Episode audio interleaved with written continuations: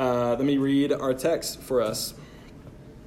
This is John 21, 1 through 14, 1 through 19. After this, Jesus revealed himself again to the disciples by the Sea of Tiberias, and he revealed himself in this way Simon Peter, Thomas called the twin, Nathanael of Cana in Galilee, the sons of Zebedee, and two others of his disciples were together. Simon Peter said to them, I am going fishing. They said to him, We will go with you. They went out and got into the boat, but that night they caught nothing. Just as day was breaking, Jesus stood on the shore. Yet the disciples did not know that it was Jesus. So Jesus said to them, Children, do you have any fish? They answered him, No. He said to them, Cast the net on the right side of the boat, and you will find some. So they cast it, and now they were not able to haul it in because of the quantity of fish. That disciple whom Jesus loved, isn't that great? said to Peter, It is the Lord. When Simon Peter heard that it was the Lord, he put on his outer garment, for he was stripped for work, and threw himself into the sea. The other disciples came in the boat, dragging the net full of fish, for they were not far from the land, but about a hundred yards off. When they got out on land, they saw a charcoal fire in place, with fish laid out on it and bread. Jesus said to them, Bring some of the fish that you have just caught. So Simon Peter went aboard and hauled the net ashore full of large fish 153 of them. And although there were so many, the net was not torn. Jesus said to them, Come and have breakfast. Now, none of the disciples dared ask him, Who are you? They knew it was the Lord. Jesus came and took the bread and gave it to them, and so with the fish. This was now the third time that Jesus was revealed to the disciples after he was raised from the dead. When they had finished breakfast, Jesus said to Simon Peter, Simon Johnson, do you love me more than these? He said to him, Yes, Lord, you know that I love you. He said to him, Feed my lambs. He said to him a second time, Simon, son of John, do you love me? He said to him, Yes, Lord, you know that I love you. He said to him, Tend my sheep. He said to him the third time, Simon, son of John, do you love me? Peter was grieved because he said to him the third time, Do you love me? And he said to him, Lord, you know everything. You know that I love you. Jesus said to him, Feed my sheep. Truly, truly, I say to you, when you were young, you used to dress yourself and walk wherever you wanted. But when you are old, you will stretch out your hands, and another will dress you and carry you where you do not want to go. This he said to show by what kind of death he was to glorify God. And after saying this, he said to him, Follow me. Would you pray with me? Father in heaven, thank you that uh, at the cross, grace and justice join and point to mercy's store. Uh, by the power of your Holy Spirit, Lord, would you give us the mercy to see you as you are, to hear the words that you have for Peter, to believe that these words for Peter are also for us tonight. Would you give us hearts anew to actually um, love these things, to love you as you are presented to us in the scriptures tonight, we need grace to do that. Our hearts are so cold and so feeble, and um, yeah, if left to ourselves, we would not want any of you. But thank you that this is love and the fact that you first loved us. And so uh, help us to do, uh, please do that again tonight. Would you love us again tonight so that we might love you. It's in your name I pray. Amen. So, one of my favorite childhood memories. Um, I was born in 1992. One of my favorite child memories was playing my Nintendo 64 with my buddies, my neighborhood Sandlot crew. Um, we'd stay up till 2, 3 a.m. in the morning playing Super Mario 64. And uh, this game was epic. It's just, we'll leave it at that. It's great.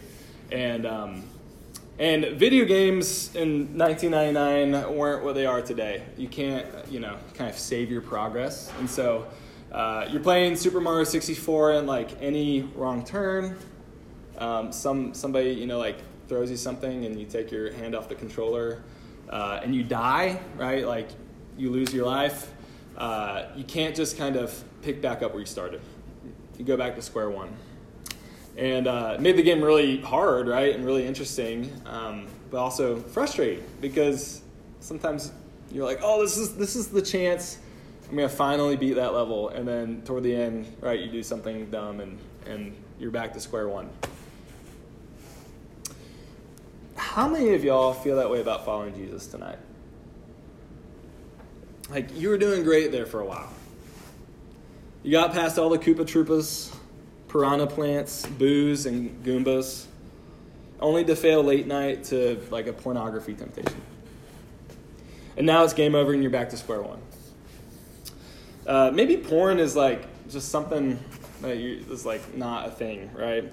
Um, but it's the workaholism and the endless onslaught of busyness that you just haven't been able to like let go of, especially this semester.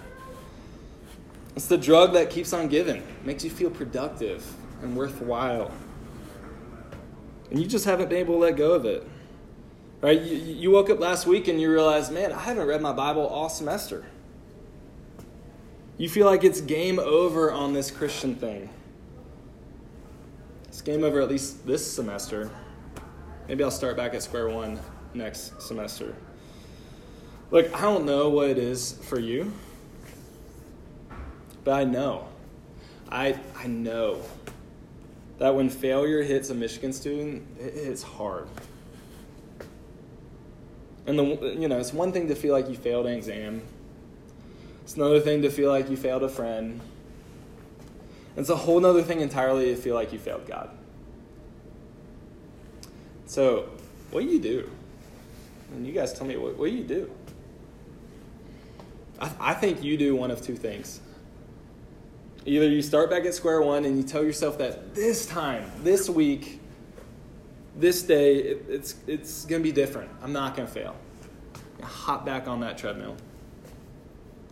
Or you're so exhausted at the prospect of starting over again that you just kind of give up. You're like, you know, religion, spirituality, Christianity, just I, I don't have the space for this right now. This sounds exhausting.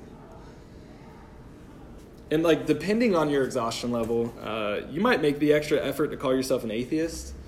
Um, but I think most of y'all are just content with like kind of amputating spirituality from your life entirely and not thinking about it because right like that's just one less category that you have to worry about you got school you got social you got somehow find sleep you got like checking with mom and dad, and the last thing you need to kind of worry about is your spiritual life. And so, what I want you to see from our text tonight is that Peter, Peter is you. Did you notice which option Peter took? Maybe some context would help. Uh, verse 1 begins with the phrase after this, which harkens us back to the previous chapter, where Jesus first appears to the disciples. And then specifically to Thomas. Remember the whole like doubting Thomas thing if you grew up in the church? That that all happened previous chapter. Right? So this is now the third time that Jesus appears to the disciples. And what I want you to see is that Peter's shame is so great. The weight of his failure is so great that he's entirely unchanged by the previous two resurrection appearances. Which is which is I think mind blowing to me because I, meet with a lot of y'all all the time, and and uh, something I hear sometimes is, well, you know, if Jesus could just like show up and like, you know, kind of do what he did to Thomas and be like, hey, here I li- I went to the cross, I'm real, you know, touch me. Um, then maybe I, like I wouldn't be feeling this way, or maybe I'd believe more or something. Um, Peter literally beheld the resurrection of Jesus twice twice already. This is the third time. And his shame is so great that, that he remains unchanged. Right? I, I, I just mentioned, like, Thomas gets this experience and he falls down and he worships Jesus and he says, My Lord and my God. Thomas is changed. Right? And you think Peter, the guy who like speaks up for the disciples, you know, like maybe he would have been affected somehow, but nope. Instead, instead, like, what does Peter do? What does Peter do? Verse 3 says that he, he goes fishing. In other words, he reverts back to, to who he formerly was Simon Johnson, Simon the fisherman. He no longer is Peter, he's, he's no longer the rock, the fisher of men. It has been and still is game over for Peter.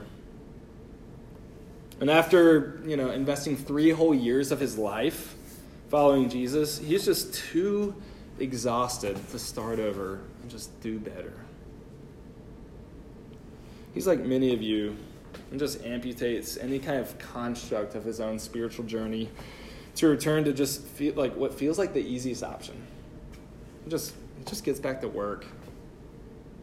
Even if it lets him down, you know, like we see in verse 3 when they're up all night and they catch nothing, like at least he can kind of expect that of fish. At least you can kind of expect that out of school, right? It just kind of stinks. Fishing's, un, un, fishing's predictable unpredictability is a comfort in comparison to the unpredictability and surprise of his own heart. And he'd rather do anything, anything at all, than think about that. So enter Jesus, verse 4. Jesus loves Peter too much to let him wallow in his own failure and shame. Jesus loves Peter too much for Peter to settle for, for an amputated life apart from him. Jesus loves Peter too much to not restore him to his God given identity as the rock. And so, friends, what I want you to see tonight is that Jesus' presence and Jesus' words, they actually do something that the previous two resurrection appearances didn't do for Peter. Jesus' presence and Jesus' words personalize. They personalize what just happened on the cross. They personalize it for Peter. Jesus takes the time and he connects the dots for Peter. And so that's what we're going to do this evening. Uh, those, are my, those are my two points Jesus' presence and Jesus' words. So, like I said, like John 21 is my favorite chapter in the entire Bible. And I think it's my favorite chapter in the entire Bible because of verses 4 through 8. And for the sake of time, I'm not going to reread them. But I do want to highlight for you a couple of details in these verses. They're right up there. The first detail I want to draw your attention to is the familiar scene of, of initially not catching any fish. And then Jesus telling them to put their nets on the other side. And then the disciples catching an abundant amount of fish. Uh, which is kind of amazing. Uh, John, at the end of this chapter, is going to say, and I'm, I'm writing these things so that you would believe that Jesus is the Christ, the Son of God, and that by believing you may have life in his name. And one of the things about John when you read his gospel is that he's got all these kind of asides that hint to his eyewitness testimony. That hint to the fact that like he was actually there. He is the disciple whom Jesus loved not conceited at all. um, and what I love is that John is saying, yeah, there was such an abundant amount of fish that were caught right here. There was 153 of them. We counted them. It's not like, hey, there was like maybe 100. It's 153. This harkens us back to the second week of the semester. If you guys have been with us all, all semester, if you haven't, uh, Luke 5 there's this familiar scene, literally the same scene. Does anybody remember Peter's response then? Kind of surprising. Right? Peter realizes his own sinfulness in the presence of Jesus' power and holiness. It terrifies him. It terrifies him so much that he cries out, uh, Depart from me, Lord, for I am a, I am a sinner. I'm a sinful man. Depart from me. He wants nothing to do with Jesus. And Jesus gently responds to Peter three years ago by saying, Don't be afraid. Don't be afraid. From now on, you will be catching men. Right, we never hear a follow up about how Peter received Jesus' words back then. But you have to imagine that, that he believed them at least enough to follow Jesus into you know whatever they were doing next. Okay, so now zoom back to the text tonight and three years later. Peter thought that he was catching men. Peter thought he was following Jesus and doing all the right things. And then Jesus wasn't who he thought. Peter wasn't who he thought. The, mirac- the miraculous catch in verse 6, it, it, does two things. First thing it does, it, it identifies the man on the, G- on the beach as Jesus. Right? They, don't know, they don't know who this guy is at first. They catch all these fish. The disciple whom Jesus loved said to Peter, Is the Lord. Jesus' MO and God's MO is always providing for his people in abundance. Uh, we, we, we live our lives in an economy of scarcity, but God's economy is always an economy of abundance. So that's the first thing. But, second thing, and, and more importantly, what verse 6 and the, and the miraculous catch of fish does, actually triggers Peter. It triggers his shame. And that's ultimately why he does what he does in verse 7. And, and confession time, real quick. Ooh, it's about to get juicy. Um, no, every time I've read this, this text until yesterday, until yesterday, um, I just assumed that Peter threw on his, his outer garment and threw himself into the water to swim to Jesus because he was just so excited to see Jesus. You know, like this is the puppy dog Peter who just gets excited and says things without thinking and does things without thinking. But did you read anything in the text that said he got to land before the other disciples? Right? Like, I'm thinking verse 8. Like, there's nothing in there that says he got to land before the, the other disciples. And remember our context, right? Like, this is a man who just denied Jesus three times last week. He's a deeply shamed man. He, he Three separate occasions. And now you have this resurrected King of glory who we just sang about. Right. Things didn't end well with Jesus and Peter, you could say. And so, if that's the case, then why would Peter enthusiastically jump into the water and swim to shore to be with Jesus? Because he's excited to be with him? No, that sounds like ox sauce. Sounds so. Is that that's a phrase? No, ox sauce. Sauce of awkward. Okay. Um, right. No, I don't think that's the case at all here. I just made that up. Y'all can quote me. Um, super cool pastor dude. Um, verse seven says that he's stripped for work. Like, like the Greek is a little ambiguous here um, on what picture that's actually painting.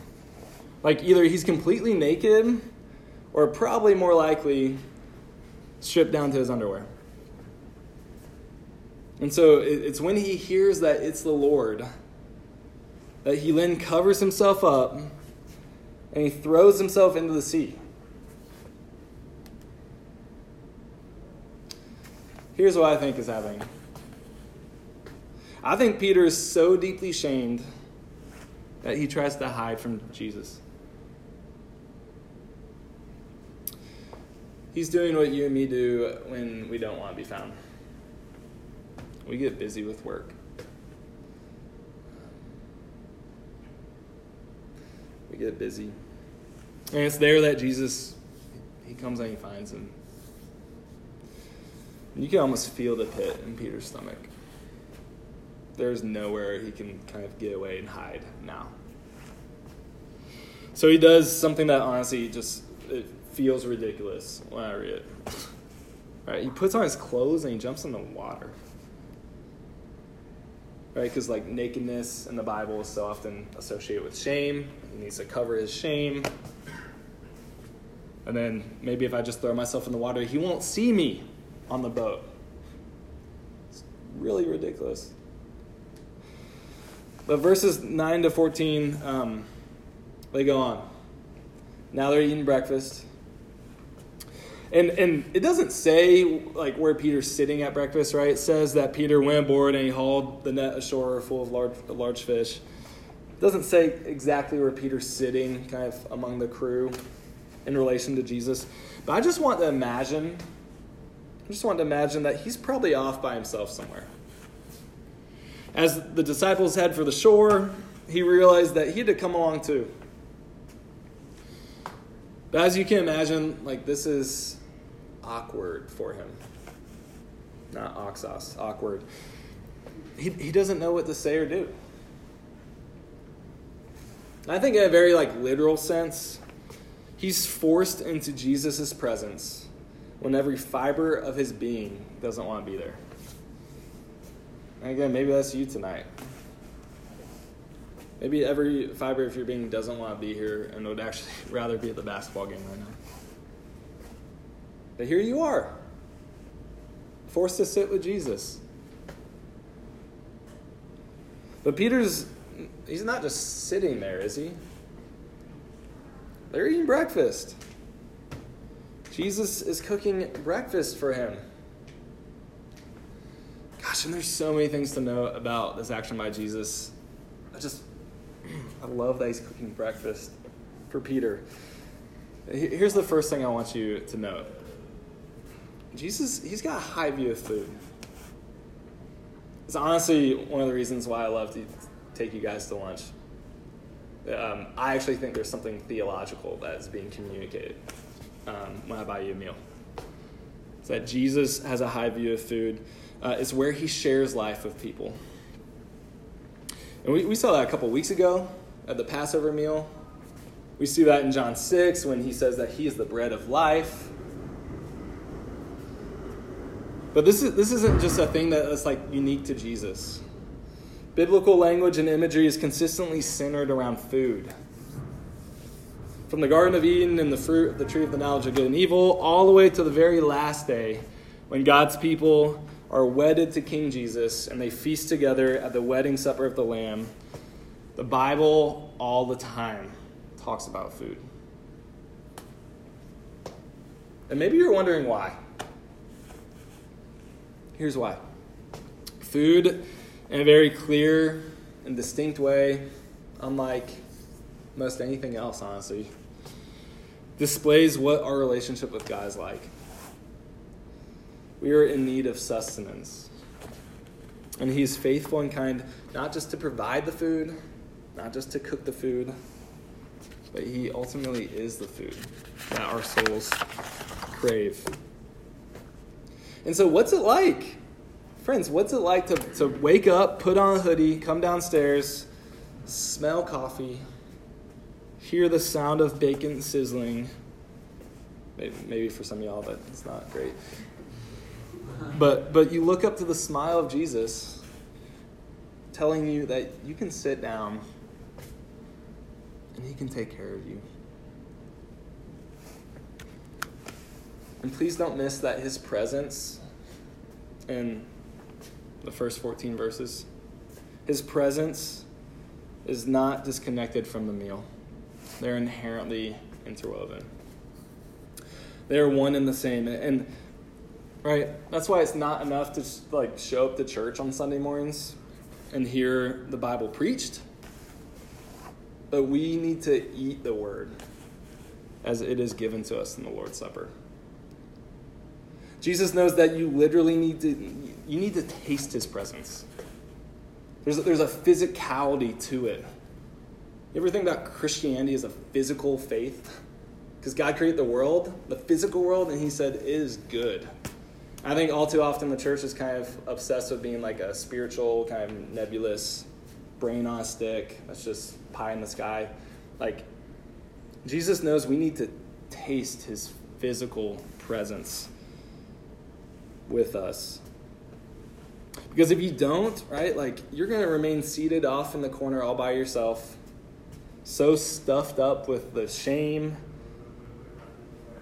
that you can't smell or taste the feast that he, is, he has made for you. It's like having a cold. You can't smell it, you can't taste it. It's just kind of. Uh, I, I know that's sometimes how I feel about Jesus. Nah. Right? His presence ministers to our shame filled stories. Uh, but that's not all, right? Like Jesus' words to Peter and to you and me in verses 15 through 19 intend not just to pursue us in our shame, but they ultimately intend to get us back in the game. So let's look at these words, these words of Jesus, and this is my last point. Uh, if you've ever heard this text preached before, I, I think uh, one thing pastors usually like to do and kind of point out uh, the dialogue that is happening here in these four verses is they go, well, Jesus is using a different word for love than what um, Peter is using. Jesus is using the word agapeo, and Peter's using the word phileo. And they're like, okay, one's higher than the other. I, I think that's over exaggerated. I don't think that's kind of what's going on here. And, and that's true because the word that Peter uses for love is the same word that Jesus uses to describe the Father's love for him in John 5. I think the difference in Greek words for love is, is supposed to is supposed to capture the varying tone in their conversation. After all, like they're not talking in Greek. They're talking in Aramaic. right? Like this is John's account to describe to us what happened after the fact. And John's trying to get you to feel the conversation, to feel the dialogue, to, to feel the, the tone. And so, so what was their varying tone? I, I think from Jesus' end, it was that of a shepherd bending down on one knee to, to mend back together the leg of a, of a wounded sheep. And from Peter, I think we hear a whimper of a man that doesn't know what to say in response to Jesus. You know that I love you. And right off the cuff, um, I think if you're reading this maybe for the first time, you might think, man, is Jesus just trying to like shame Peter even more? Like, you just denied him three times. Is this just like Jesus' passive aggressive way of being like, do you love me? You know, kind of like a manipulative girlfriend or something like, do, do you actually love me? You know? Um, but I think there's something actually like more profound taking place within the details. Verse 9 mentions that this whole breakfast is taking, is taking place beside a charcoal fire. That means, like, the entire time they're eating fish on the beach, Peter is taking in the same aroma, the same smell, the same sight of when he denied Jesus three times by a charcoal fire. And so, honestly, with this context in mind, like, this dialogue kind of feels like scripted on some level. What is Jesus trying to do by surrounding Peter with the same sights, sounds, and smells of the worst night of his life. Jesus wants Peter to know one thing in this conversation his identity as the rock was never based on the strength of his faith. And repeat that one more time. Peter's identity as the rock was never based on the strength of his faith. Peter's faith had, had failed him more times than either he or Jesus could count. I mean, that's basically been the life of Peter, guys. if you've missed all semester, your first time here, Peter's failed every week to some degree. His faith has failed him more times than he can count. He was not the rock because he had strong faith, or because he lived faithfully. Peter was the rock because Peter loved Jesus.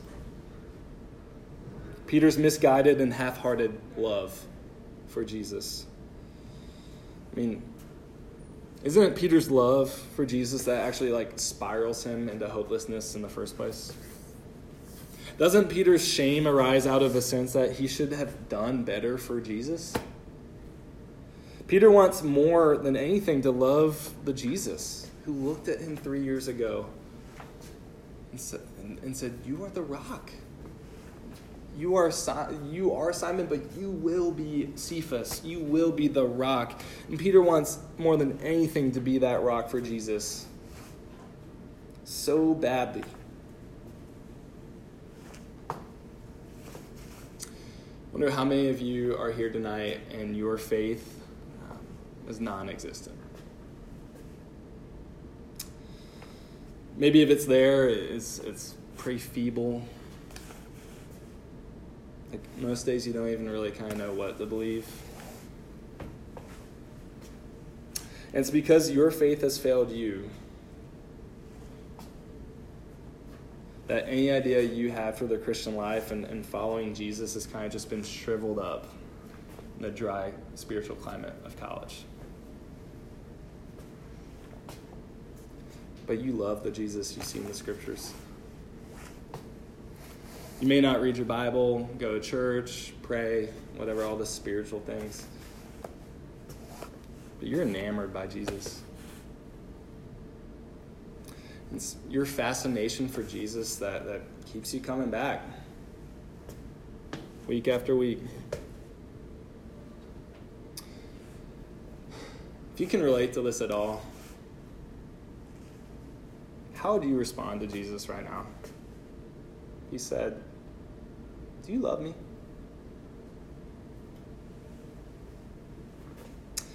His words aren't intended to highlight how much you, you don't love him like you should, but rather they are meant to bring out the desire of your heart to love him with all your heart and with all your soul and with all your might. Do you love me? These questions restored Peter back to being the rock. Jesus puts him back in the game. He saves his progress, you could say. Not because he had strong faith, and not even because he had perfect love, but because the experience Peter has right now with Jesus in this moment is all that he needs to confess Lord, you know everything. You know that I love you. It's only after Peter is restored as the rock that Jesus then puts him to work. Feed my lambs, tend my sheep, feed my sheep. The great shepherd of Peter's soul sets him free to actually become like Jesus. Peter is set free to himself become a shepherd who tends to the, to the needs of other sheep like himself. Peter set free to actually love his neighbor as himself, you could say. And so if you can answer Jesus' question tonight, Yes, Lord, you know that I love you. Then Jesus' call to you is, on the one hand, the exact same as Peter's. You are called the shepherd, or like literally pastor. That's what that word means. The sheep among you. You are broadly called to care, move toward, and tend to the needs of the people that God has put in your life It's not random the people that are in your classes. It's not random the people you live with. It's not random the people you're going to run into in the union tonight. If we believe in a sovereign God who has sovereignly administered your life, and you've been set free to tend and to feed the sheep in your midst, you're called to move toward the needs of those people that God has put in your life. But on the other hand, Peter's call to tend the sheep is, is a commissioning from Jesus to him specifically to become an overseer or a vocational shepherd for the people that belong to Jesus. Uh, put simply, he is commissioned as an elder in the church of Jesus Christ. So, in that sense, you tonight also have the more narrow call as sheep to let shepherds that God has put over you to actually care for you. In other words, Jesus' restoration of Peter is actually a charge to let people like Peter shepherd you. It's a charge to become a member of a church because Jesus believes you need it. I think it's actually these four verses that Peter had in mind when he wrote 1 Peter 5 1 through 5. That's what he writes. He says he's writing to what many believe to be the church in Rome. And he writes So I exhort the elders among you, as a fellow elder and a witness to the sufferings of Christ, as well as a partaker in the glory that is going to be revealed, shepherd the flock of God that is among you, exercising oversight, not under compulsion, but willingly, as God would have you not for shameful gain, but eagerly, not domineering over those in your charge, but being examples to the flock. And when the chief shepherd appears, you will receive the unfading crown of glory. And this is what he ends with. He writes, Likewise, you who are younger, be subject to the elders. So Jesus restores you first by his presence and then by his words. He puts you back in the game so that you might have the capacity to love the people God has put in your midst. And then he gives you the church and shepherds and hermits to minister to you when your failure and shame again tried to take you away from King Jesus. This is because with Jesus, there's no game over. Let's pray.